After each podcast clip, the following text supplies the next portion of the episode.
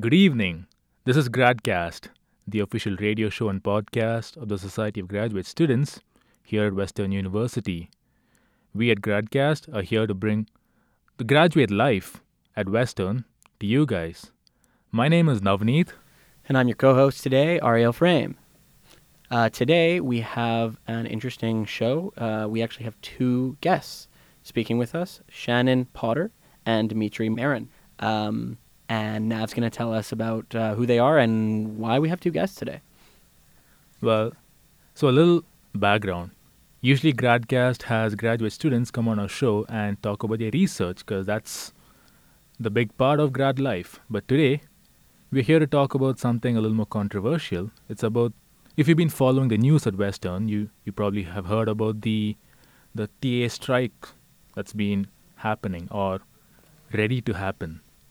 Well, if you've been receiving emails, you've probably been confused about what's happening with the whole university and the labor union sending out emails that seem to contradict each other. So, well, we figured we got to clear this out, and we have here, like Ariel said, Shannon Potter, who is the president of the P- PSAC Local 610. And we also have Dimitri, who is a member of the bargaining team. Hello, Shannon. Hello. Hello, Dimitri. Hello.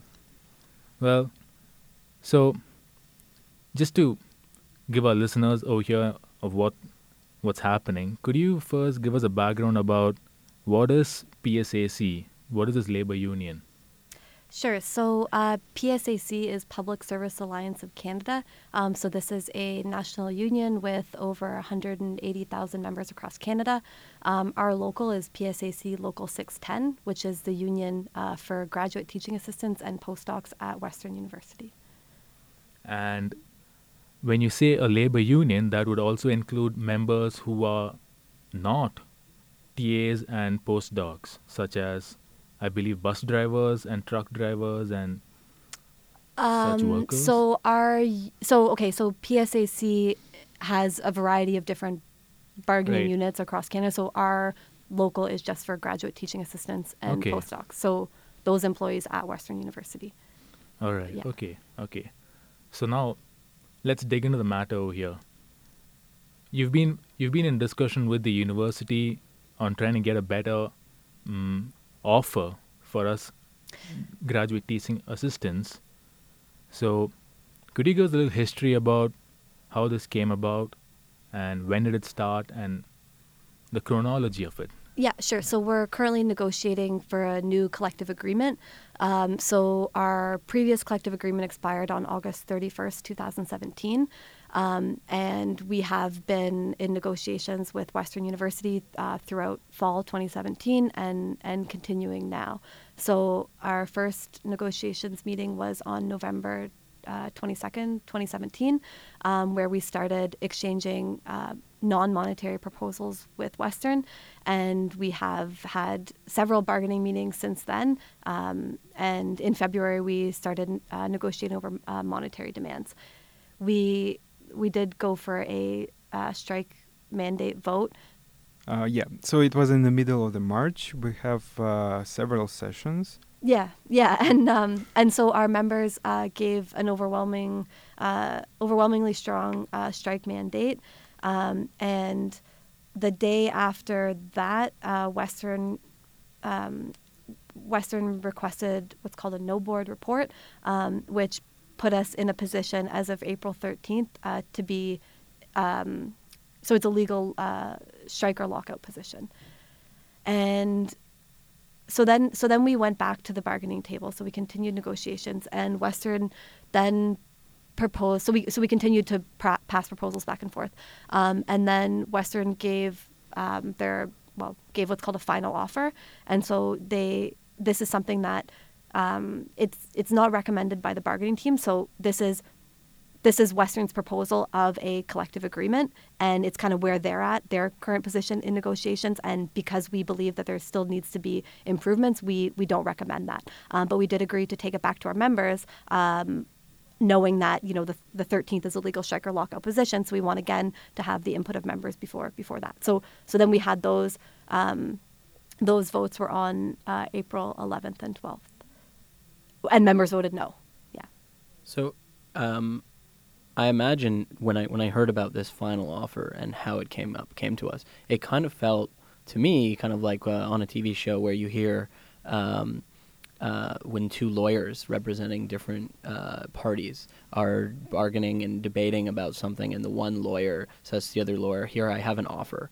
And then he goes, you know what, you as the lawyer, you're required to go and show this offer to your representative. So I felt like, hey, the union is representing us, and now the, the school has come up with an offer, and you're forced to bring it to us, and, and we were then getting the ultimate decision. And, and then it was on you guys to make the recommendation that you did, which was wasn't good enough. Was that sort of how it went? So it, wasn't a forced final offer vote. Um, but knowing that the 13th was a legal strike or lockout position and knowing that you know the employer is saying that they this is you know this is their nearing their last offer this is their final offer this is something that we we chose to bring back to members so that they can have their input.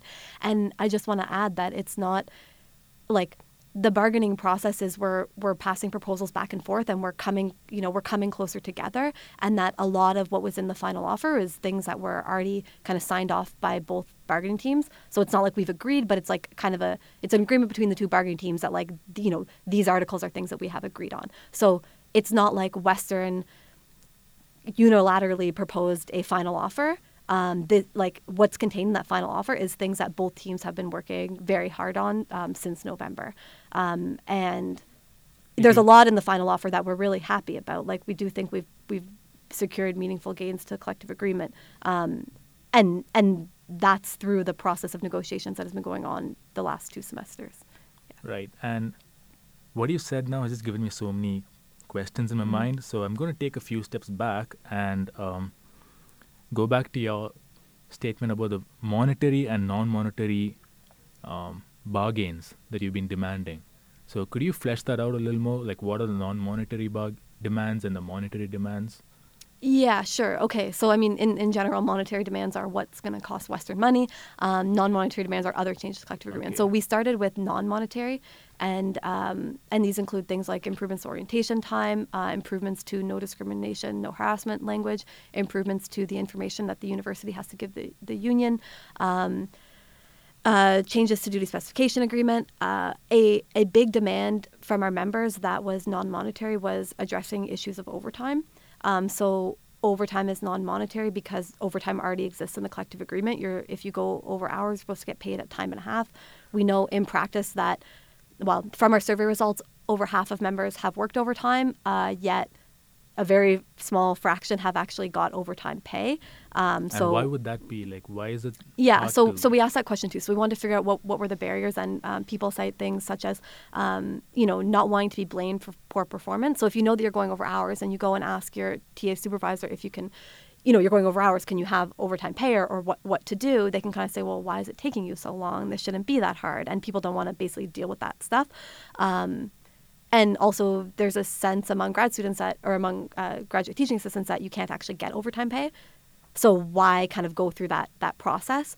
Um, and it turns out that that's correct because of people that ask for it. Um, like i don't know what what's the percentage that actually get paid? So on a regularly one. it's it's 1% i think 8% seven eight percent said like they um, they have got paid overtime, but not all the time. So we're talking like in effect, nobody really gets paid overtime. Um, but it is still a non-monetary demand because it's already in the collective agreement, the monetary aspects of it. So we we had proposed a overtime application form just to kind of normalize normalize getting a- overtime, okay, and we do have an agreement like a an agreement between the bargaining teams on that. So that's a that is a big gain that we have made um, made in bargaining, and this is something that is like mutually agreed upon by both bargaining teams, and that's part of the final offer. And if I can add to this overtime Yes, issue, please. Yeah, so um, one of the big gains is that we actually introduced a procedure. Previously, we just had a bunch of requirements, but now we actually have a procedure. So, TA should need to fill a form, and they need to s- to send it to their course supervisor and to SGPS. The good thing here is that they don't have to approach their departments, and we encourage them not to approach departments because departments have to pay and that's a source of the resistance for getting overtime pay. And another thing, there will be a guideline developed by SGPS in consultation with the union on, on how correctly estimate workload. And this overtime will also address the problem of administering overtime provisions. So it would be a book rule how to assess the overtime applications, and it will be published and available for TA so they can make a preliminary assessment of their situation and actually be more confident that their application would be approved. Okay, okay, that sounds very encouraging. And the other aspect of the monetary Yeah. demands, Good. such I- as Yeah, yeah. I didn't want to forget that part. Yeah. So, um, so we have uh, a mandate from members of the of the top demands to be bargaining for, and so um, the number one was a real wage increase. Um, so we know from survey results that um, that almost half our members report net income below eleven thousand dollars. So we know that a real wage increase is something that absolutely um, is necessary for our members. Um, there's also a the time that it takes to complete a program isn't the same thing as the time that you can be employed as a teaching assistant. So if so, the average time to complete a, uh PhD is five years, whereas the you can only be a teaching assistant um, as a PhD student for four years. So we wanted to we wanted to close that gap. I mean, our view is that if you're here as a graduate student, you should be able to work as a teaching assistant. Um, that wasn't our proposal, but our proposal was um, was to add was to extend the employment period and um, and I think Yeah. that's that's an honorable proposal because you're just asking for the opportunity to work. Exactly. Yeah, we we feel it's we feel it's very reasonable. Um, yeah, but so far we haven't. Western hasn't. There hasn't been movement um, from Western side in terms of extending, not even by one semester, um, the the the employment period. Um, we also know that our members, about half of our member members are vulnerable to tuition increases. So when um, so when tuition increases, their net income decreases, and so in order to make sure that a real wage increase is something meaningful, i.e., it can't just be um, counteracted by increase in tuition, we had proposed a tuition rebate.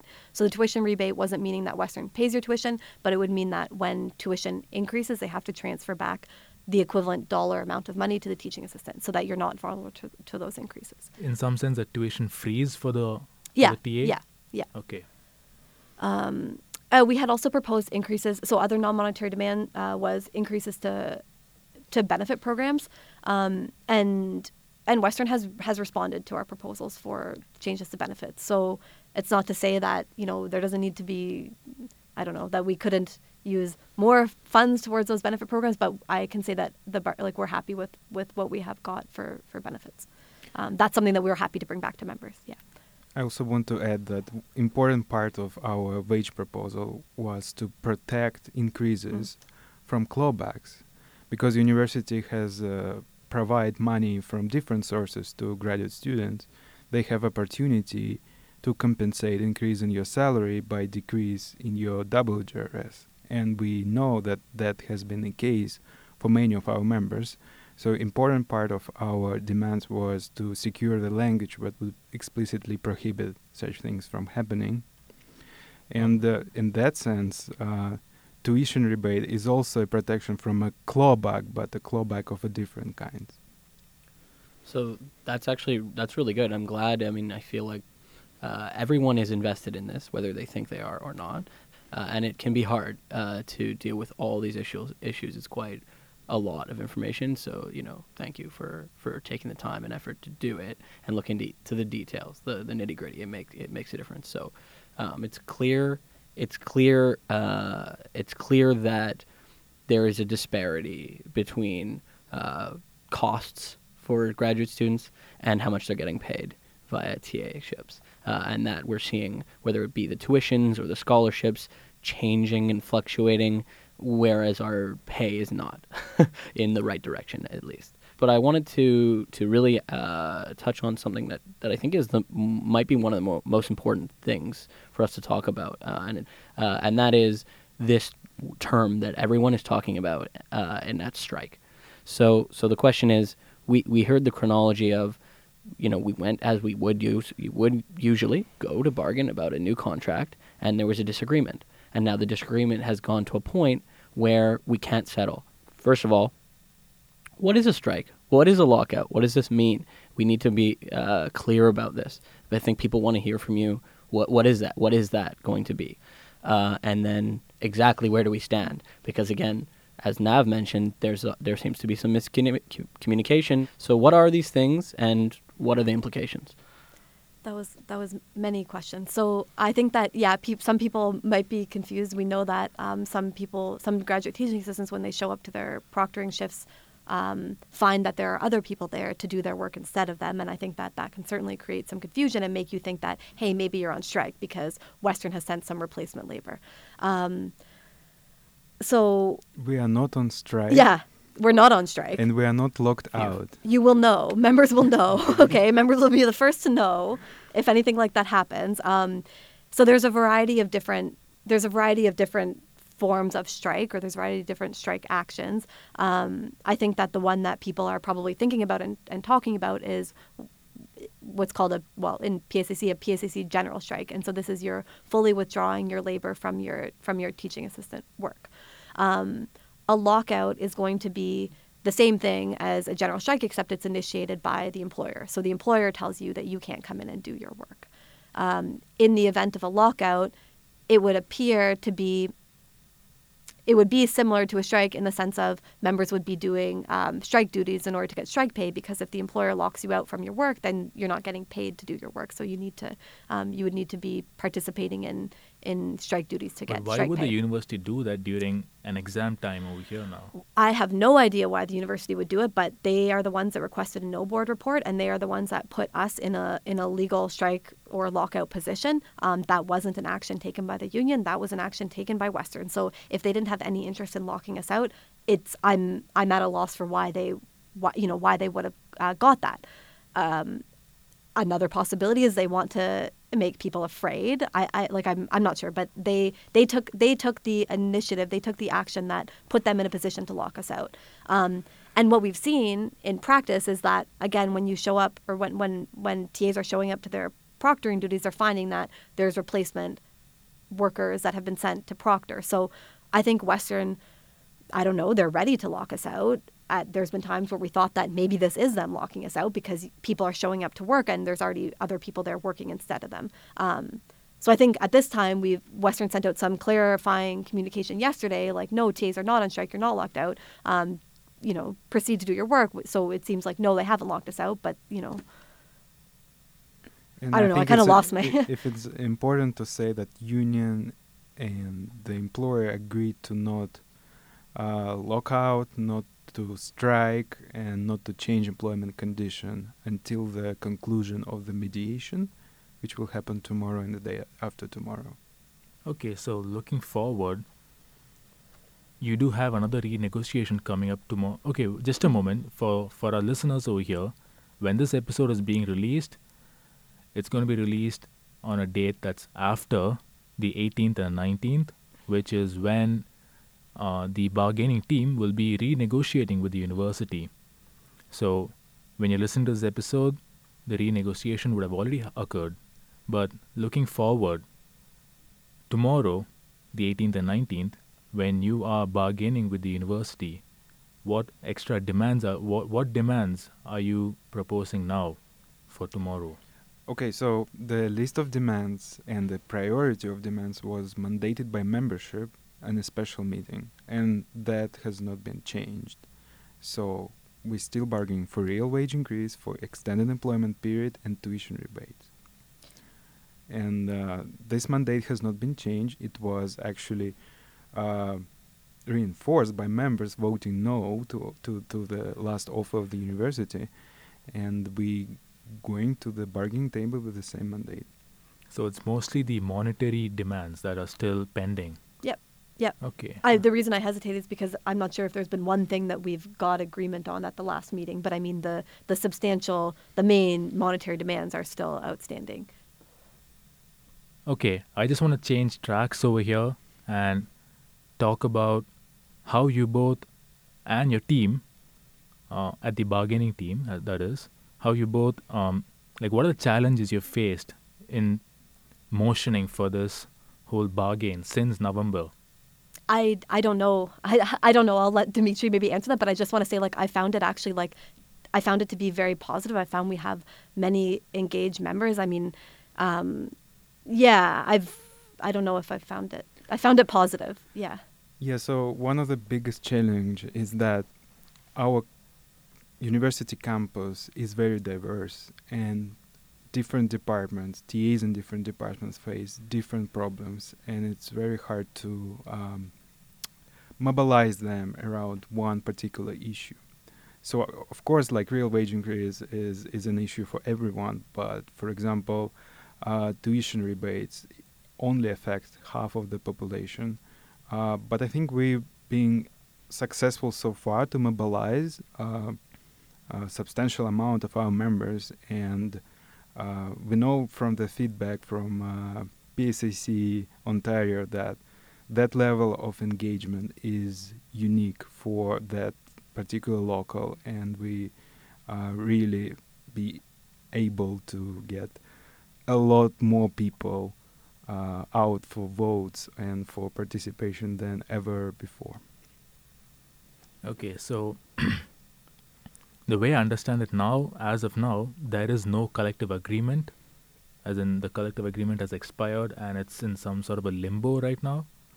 With the so so um, the collective agreement expired at the end of the August, but there is a uh, statutory freeze that actually says that employment conditions and privileges should be in place, but that until no board has expired, and no board expired on uh, April 13th.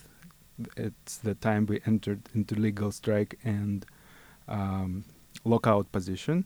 So right now, collective agreement and all conditions there are not in effect, and that means that employer may unilaterally change conditions of employment. Okay, so from all this commotion over here, where do you draw your support from? Why, why are you getting the support for this? As in, I, I understand that Fanshawe College, which is our neighboring institute, they were on strike as well. And and right now York University is on strike as well. They are, as in they are TA members.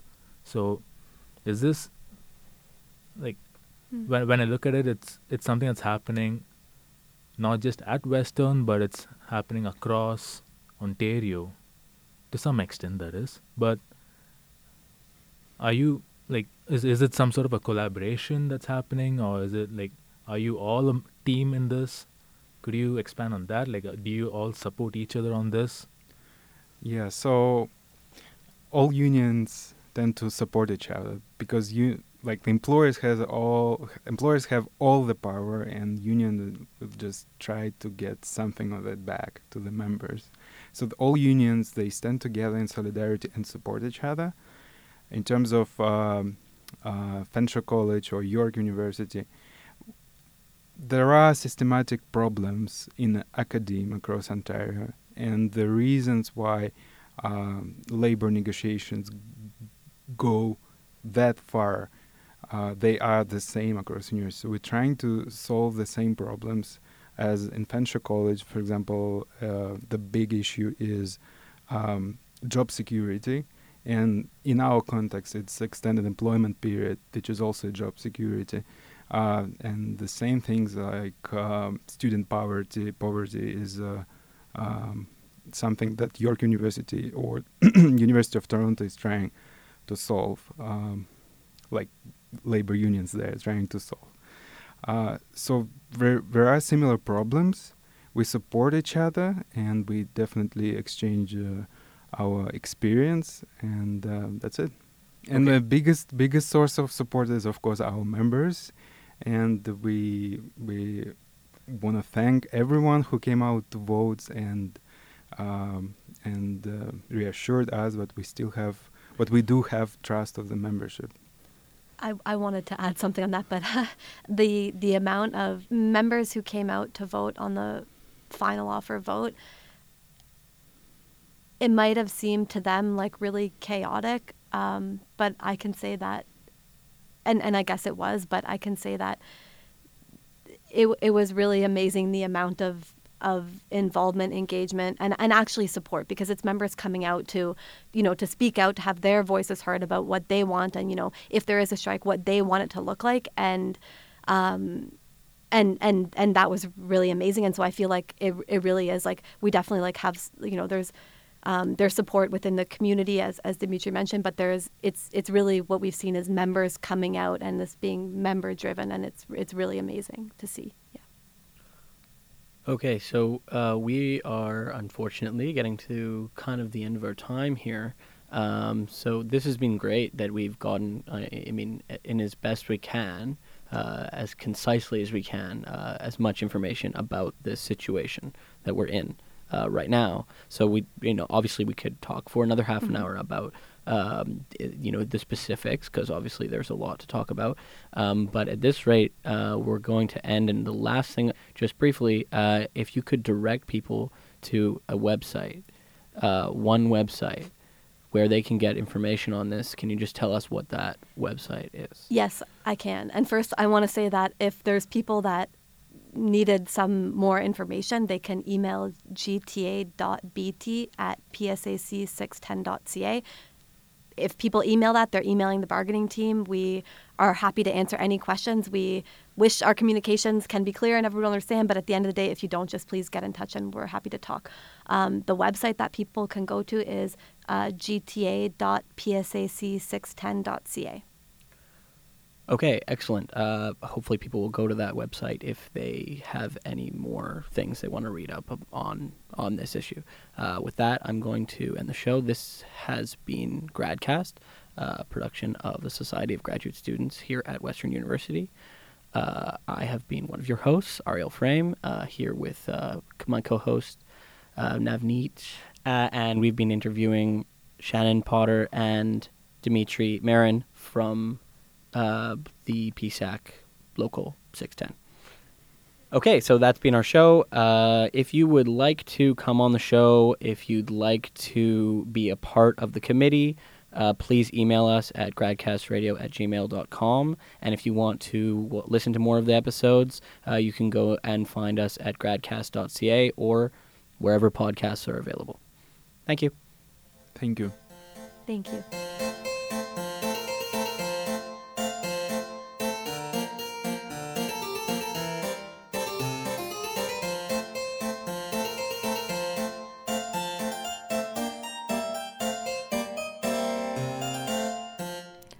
The Gradcast theme tune has been composed for us by Matthew Becker.